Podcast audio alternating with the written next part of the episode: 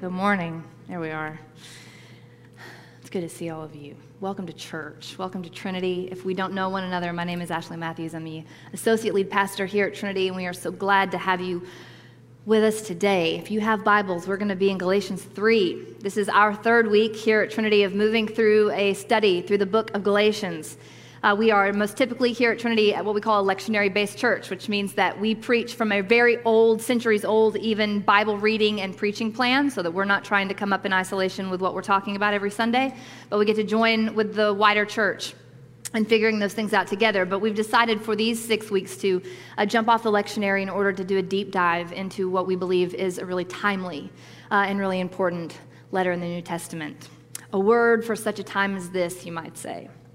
So we're going to read, see what Paul has for us in these verses, pray, and then get into it. This is verse 1. Paul writes, You foolish Galatians. What a warm welcome. Good morning, church. Who has bewitched you, literally cast a spell on you? It was before your eyes that Jesus Christ was publicly exhibited as crucified. The only thing I want to learn from you is this Did you receive the Spirit by doing the works of the law or by believing what you heard? Are you so foolish? Having started with the Spirit, are you now ending with the flesh? Did you experience so much for nothing, if it really was for nothing? Then, does God supply you with the Spirit and work miracles among you by your doing the works of the law or by your believing what you heard. Now we're going to jump over to verse 23. Now, before faith came, we were imprisoned and guarded under the law until faith would be revealed. Therefore, the law was our disciplinarian until Christ came, so that we might be justified by faith. But now that faith has come, we are no longer subject to a disciplinarian. For in Christ Jesus, you are all children of God through faith. As many of you as were baptized into Christ have clothed yourselves with Christ. There is no longer Jew or slave or free. There is no longer male and female, for all of you are one in Christ Jesus. And if you belong to Christ, then you are Abraham's offspring. You are heirs according to the promise.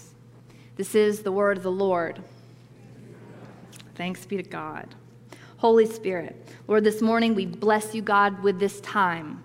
We thank you, Lord, that we can know today that you are the same and that you are here and with us the same as you were with the Galatians so long ago. The same Spirit that inspired Paul to write these words is with us, speaking to us. Jesus, will you help us, give us ears to hear? Will you give us your peace? Still us, God, in the way that only you can from everything that we are thinking about and the million things that beg for our attention. We ask you now, God, for the ears of faith, even, to hear, Lord, according to your Spirit. Thank you, Jesus. It's in your name, Lord, that we pray and do all these things. Amen. Amen. So I want to do something um, a little bit different. I've said the first week that we started our studying Galatians that these times would look slightly different from what is typical for us here at Trinity. Um, in the sense that we're doing a kind of hybrid between what would be like a class lecture and a sermon. We were going to do this study in a class setting, which means I would have an hour and a half to unpack a text like this, and instead I have 20 minutes. It's just unkind, actually, is what that is. Um, so, for those of you who are doing the study, please, this week in particular, make sure that you have a chance to check out the study videos because there's quite literally no way to say all that we can say or even maybe should say um, in the time that we have. But I want to do a review because I know that some of you aren't going through the study or just here with us on Sundays. And so, to make sure that there's a sense of continuity, I want to back up a little bit to the first week where we answered two questions Why Galatians? And what's the issue? And it's sort of like a hope that I, I, have that we would finish this study and we would all feel really clear, at least, about the fact that why did we choose to jump off the lectionary and sit with this letter? Why does it matter for us now? And what's it about? So that's what we're going to look at first. Why Galatians and what's the issue? We said the first week the Galatians, who remember were Gentile Christians. So, Christians who, um, Gentiles who became Christian, which means that before they were Christian, they were non Jewish, uh, what we would call now maybe pagan in Paul's world, would be called pagan, meaning they had not been circumcised, they did not uh, obey Torah, and they were culturally Gentile, not culturally Jewish. These people have since become Christian. And now they're being encouraged by certain teachers, Christian teachers, to also get circumcised and start obeying the law. So here's why that matters for the moment that we're in. In short, they were being offered a version of Christian faith that provided for a need for control in uncertain times, and they were living in very uncertain times. The Roman Jewish war would happen just a couple of decades later. Very uncertain times. So it provided for a sense of control while minimizing the role of the Spirit and the significance of the cross. Lots of control, little Spirit, little cross. That's the version of Christian faith being put in front of them. They were, in short, then, being tempted by way of being Christian that didn't really require Jesus or the Holy Spirit, and therefore, and this is the thing, the therefore. If I don't need Jesus and I don't really need the Holy Spirit, then what that means is I have a version of Christian faith being offered to me that cannot either challenge the world around me or redeem it. It's a way of being Christian that neither challenges the world around me nor can it redeem it and make it other. This is the reason that Paul is so upset. This is what's on the line and at stake for him. Here's why we're doing Galatians. That's all well and good for them, but if that only mattered 2,000 years ago, it wouldn't do us much good. The facts are, though, y'all, Satan doesn't have an endless or infinite supply of tricks. He's got one bag of tricks. It's a good bag because it always seems to work, kind of in spite of or regardless of the circumstances around us. These times didn't just only happen or occur in the first century, times of profound social political, spiritual uncertainty have always plagued the church, always been a part of our reality. It's what it means to be the church in a broken world. But these were particularly acutely uncertain times, as we have been in particularly and acutely uncertain times. And we are also, I would submit to you, tempted by a version of the Christian gospel or Christian faith that provides for a high degree of control, but also minimizes the role of the Spirit and the significance of the cross. That's the kind of Christian that the world would prefer that you be, particularly in a time like this. Jesus light, Holy Spirit lighter, can neither challenge the world around you nor redeem it, but keeps you in line. The Roman world was very happy for people to believe really whatever they wanted to believe privately in their personal lives with God, so long as they acted just like everybody else. The world has not changed. It's the same world. So that's why Galatians. Paul thought that the gospel was on the line for them the same as the gospel is on the line for many of us, for the church today. What's the letter about? Well, I've already sort of told you on the surface, most simply. Missionaries have come into the churches in Galatia, Christian missionaries who were Jewish before they were Christian. And so now they are trying to convince these Gentile Christians to be circumcised and to keep Torah. Here's the thing Yes, that is like what many of us hear when we hear that is, oh, okay, so they were like encouraging them towards a faith plus works type of faith, a way of like proving their faithfulness to Jesus through works. And that's like not untrue, but we have to do a little bit of work to put ourselves in their world. Really, what the issue for Paul, what he saw happening, was a way to preserve a kind of Jewish first identity for Christians a cultural identity that was primary with Jesus sort of tacked on. In other words, these missionaries were saying to these Gentiles, really, in order to like complete your faith, you need to become culturally Jewish. You need to become like us in order for the fullness of faith to take effect. So that looks like getting circumcised and keeping Torah. But the issue for Paul was the like Jewish identity first plus Jesus. Jesus as a tack on to what is otherwise a primary cultural identity. I think that temptation still exists in the world today. It just looks different. Let's think of some examples of a primary cultural identity. Go ahead. I won't name them aloud. I'll let you. Never mind, I will. Well, I am a white American. I am a Republican. I am a Democrat. I am, I went to this college. I am black. I am Puerto Rican. Oh, plus Jesus. Also Jesus. I am those things, also Jesus. We live in the same world. It's not a radically different world now than it was then. What Paul will call the present evil age is as much an option for us as it was for them. We are still very present to it. What Paul saw happening was a majority, culture in the church anyway, even though not culturally, but in the church, saying, Yeah, yeah, yeah, Jesus for sure. Also, though, you do have to be like us for it to get the full thing, you know? That's the issue. And Paul is saying, any any identity that does not and is not necessarily enfolded into the gospel so that it's transformed, that's a false gospel. A gospel that just tacks Jesus on to what you already were. If he never came and died and never sent the Holy Spirit, is no gospel at all. Jesus has transformed our identity. That's true for me individually and for us collectively. We are now, to put it more simply, Christian first language they wouldn't have used then, but that certainly would come to use. Our primary identity is in Jesus died, crucified, and raised again through his Holy Spirit. We are one in Christ Jesus, Paul is saying. So that's what the letter is about. And I think you can imagine why it matters for us. Because we are still tempted by Jesus as a tack on gospel even though Paul's saying it's no gospel at all. Our identity, primarily in the church, is meant to be clothed with Christ. We have put him on.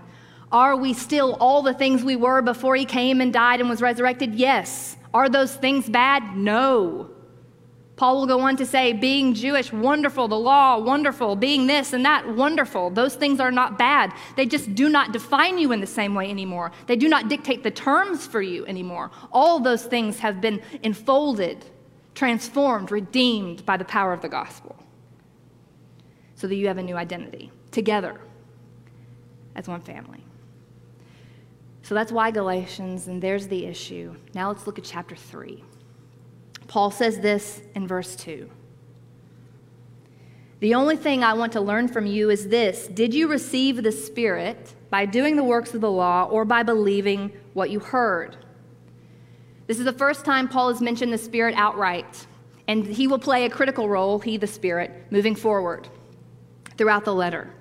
Did you receive the Spirit by works of the law or by believing?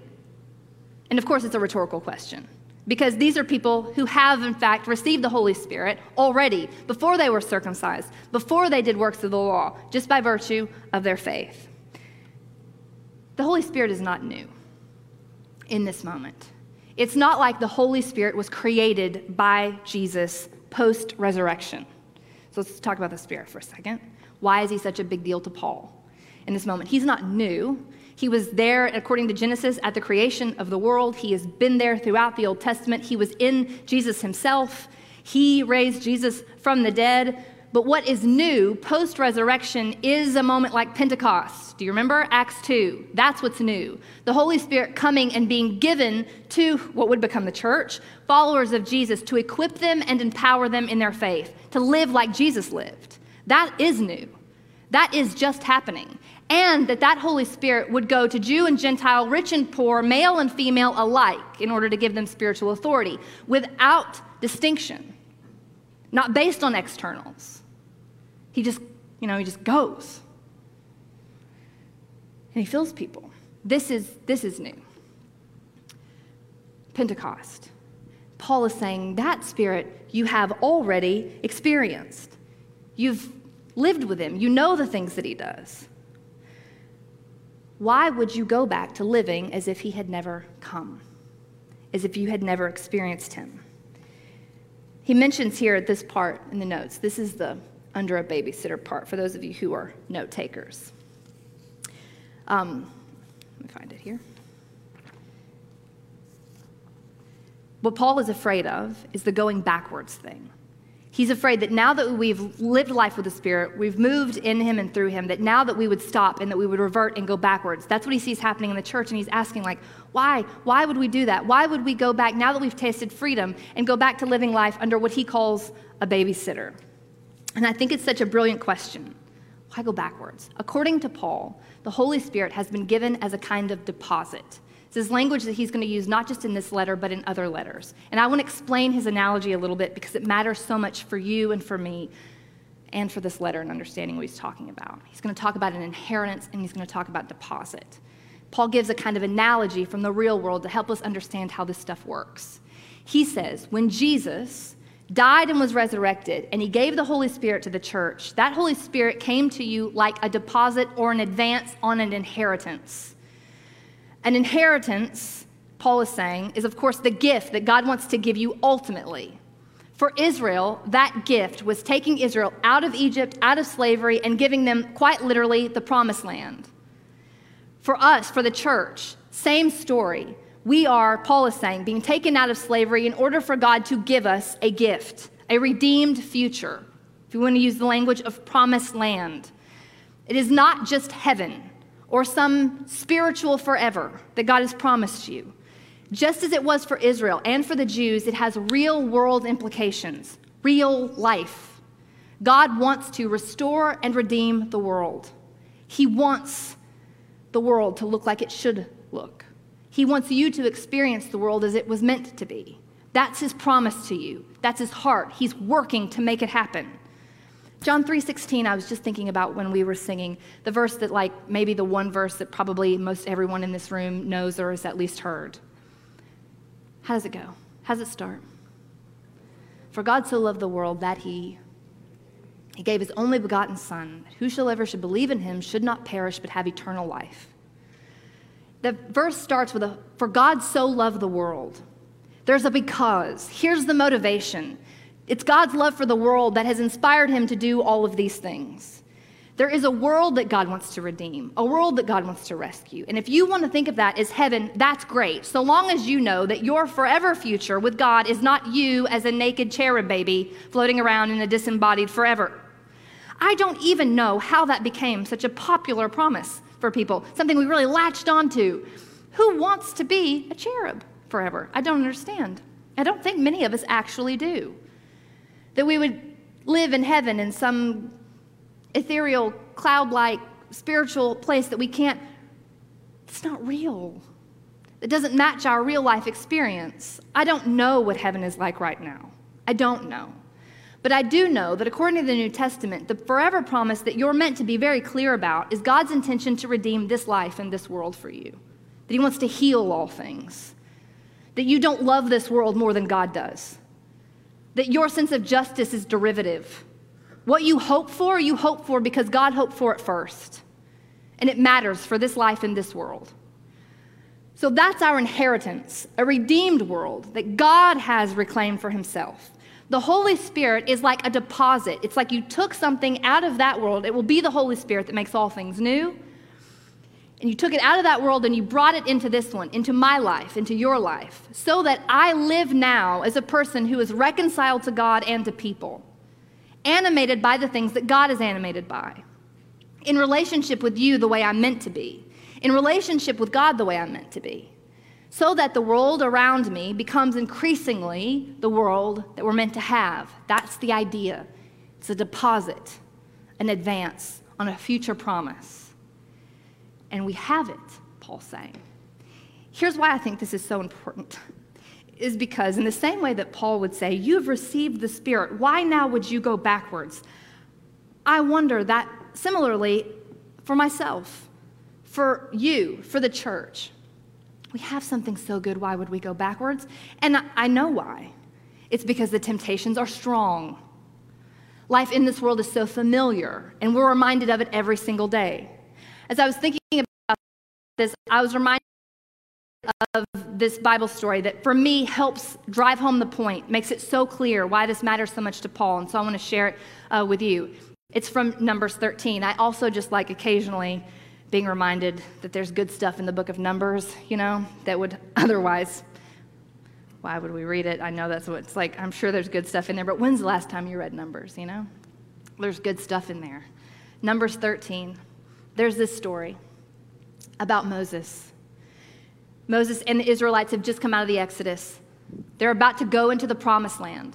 And before they go into the promised land, Moses decides to send spies, 12 of them, one from each tribe, in order to like out, back a report, tell us what's going on over there. Before we move in, we want to know.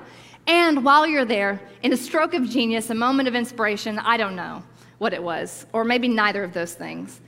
Maybe you just wanted a souvenir. Moses says, also bring us back something if you could from there. Some of the goods of the land. So he sends them on this mission. They go and they spy it out.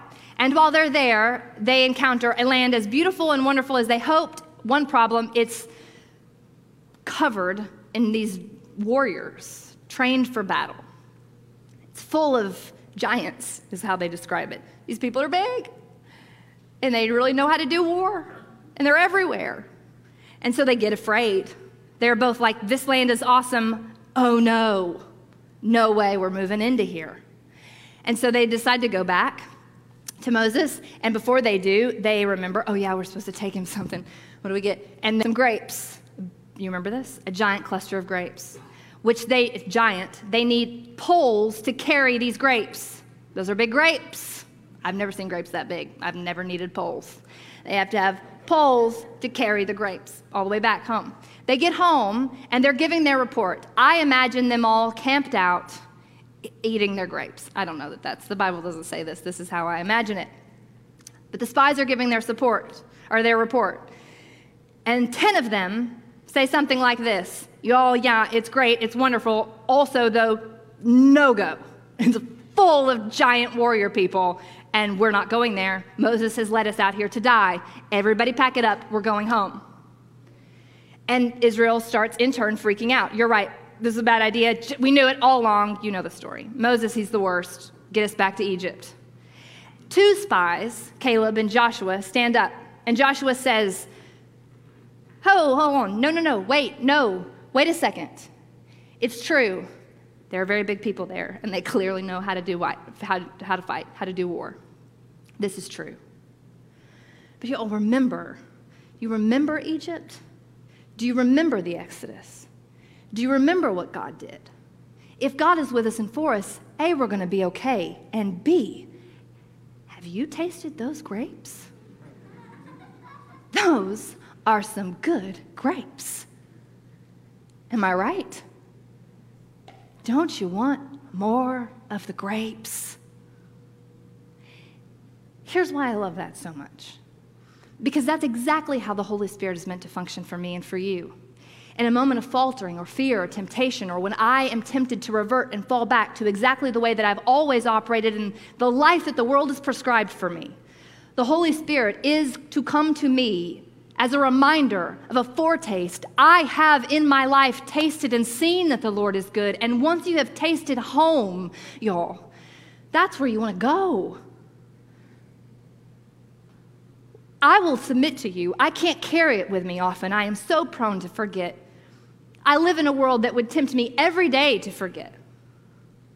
But every now and then, I remember what it tastes like, who I am called to be the home that I am meant for.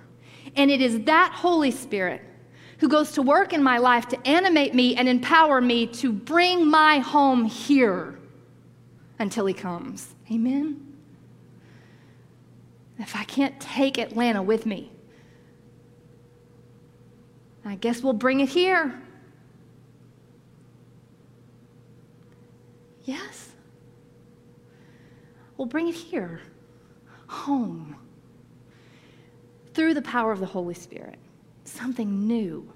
Because otherwise, we revert back to life under a babysitter. Paul calls it, he says, You have formerly lived under a disciplinarian, in Greek, a pedagogos, a babysitter, child leader. In the Greco Roman world, these were actual servants whom wealthy people had. And they were paid people. They were, that's wrong. You weren't paid, they were not paid. You got to live with a very wealthy family. That was your payment and you escorted their children to school. That was your primary responsibility. You walked them to school, you made sure that they got there, and anywhere else that they needed to go, that their parents had determined already that they should go, the pedagogos went with them to make sure that they got there. Oh, he needs to go here, Sally goes here, and goes here. Paul is saying that's what life without the Spirit is like. It's not just the law. For Paul, the law right now is functioning as a kind of metaphor for life without the Spirit. The world treats you that way. You don't need the power of the Holy Spirit to tell you where to go and how to get there because the world already has a plan for your life. And I will just say, some of us in this room, I don't need to be a prophet to know that there are some of you here who have been allowing your faith, or really, probably more true, your vision of life, to function as a kind of babysitter for you. Oh, you graduated college? That's great. Now you're going to go here, and okay, now I see you've gone here, and now it's time to go here, and now I see you're earning this much. Okay, so next you're here. And that's just what we do. Why? I don't know. Did you choose that? Did the Holy. I don't. And I'm not saying all those things are bad. Here's what I am saying that is not the Holy Spirit and you can live that life without him. And Paul is saying, You are Christians. You are the people for whom Christ died and was raised again so that you could live your life as free people, not as children under a babysitter. When God brought Israel out of the Exodus and the presence of God came to make himself known among his people, do you remember his form? What form did he take? cloud by day and a pillar of fire by night, in order to lead Israel out of slavery into their inheritance. This is a foretaste of the Holy Spirit, who he would be. Jesus said, the one who leads and guides you into truth. That same pillar of fire at Exodus that led Israel is that same spirit. He led them out of slavery and he took them where? Into the wilderness and then to the sea, straight into the middle of it, up to a mountain, and then into a land crawling with giants. Babysitters don't take you into the sea, but the Spirit of God might. Babysitters will not lead you into a land crawling with giants, but the Holy Spirit will. Why? Because God's heart is set on redemption, He's on a rescue mission. You don't need a babysitter, you need an adventure guide. Amen. That's who we have. And I don't say it to be cheesy. I know, y'all, I got two kids, a job, bills. I know I wake up every day just like you do, put my pants on and think, just got to make it through. I know. But then every now and then I will sit with Jesus and I will remember I have tasted and seen that the Lord is good. Mine eyes have seen the glory, Dr. King said. And once you've seen it and tasted it, there is no amount of babysitting that can make you forget it. It's home for us, it's your home. You have received the Holy Spirit. Why would you go backwards? Let's go home. And sometimes we just need a minute at camp to have somebody put the grapes in front of you, you know? Can you believe that that's why you're here? Not because that's my heart for you, it's because it's Jesus' heart for you. He doesn't condemn you because you feel bored in your life, He's just sad. And He wants more for you. If you feel afraid and you're tempted to control, you want to revert into huddles of people just like you, He gets it. And he is not even mad at you. Paul's mad. Paul's mad.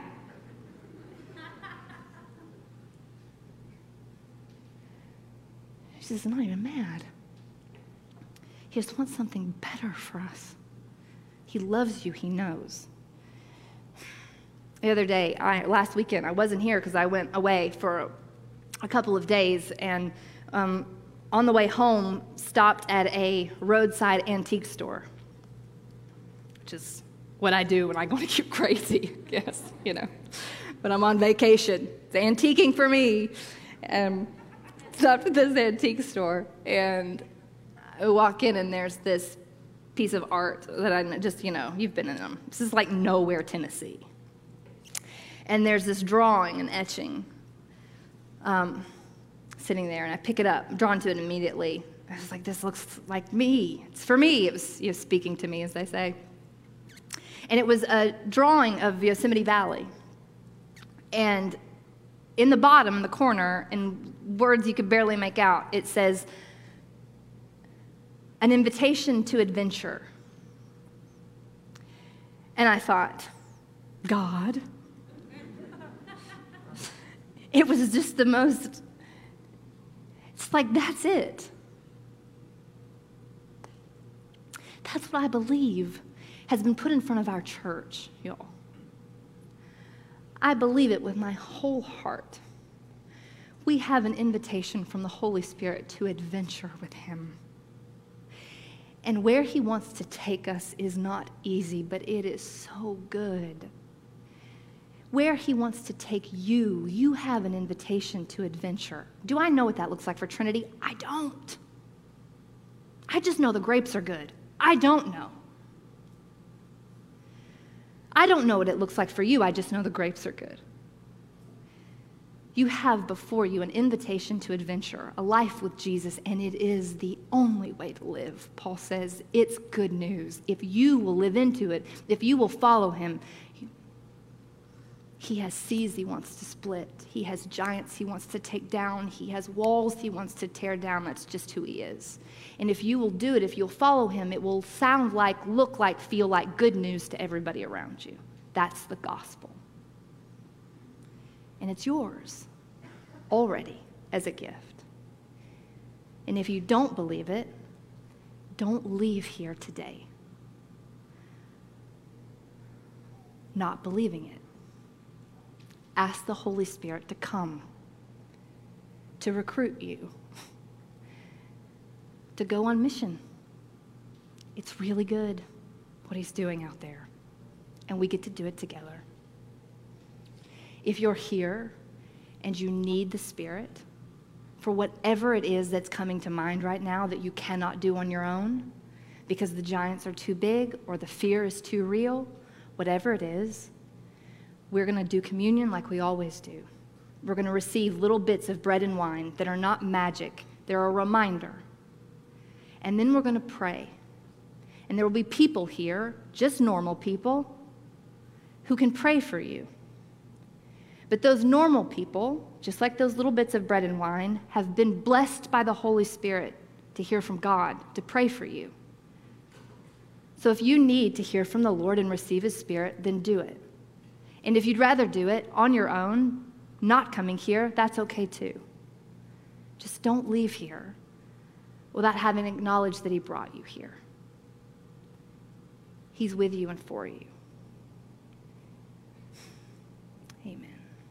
Let's stand together if we can.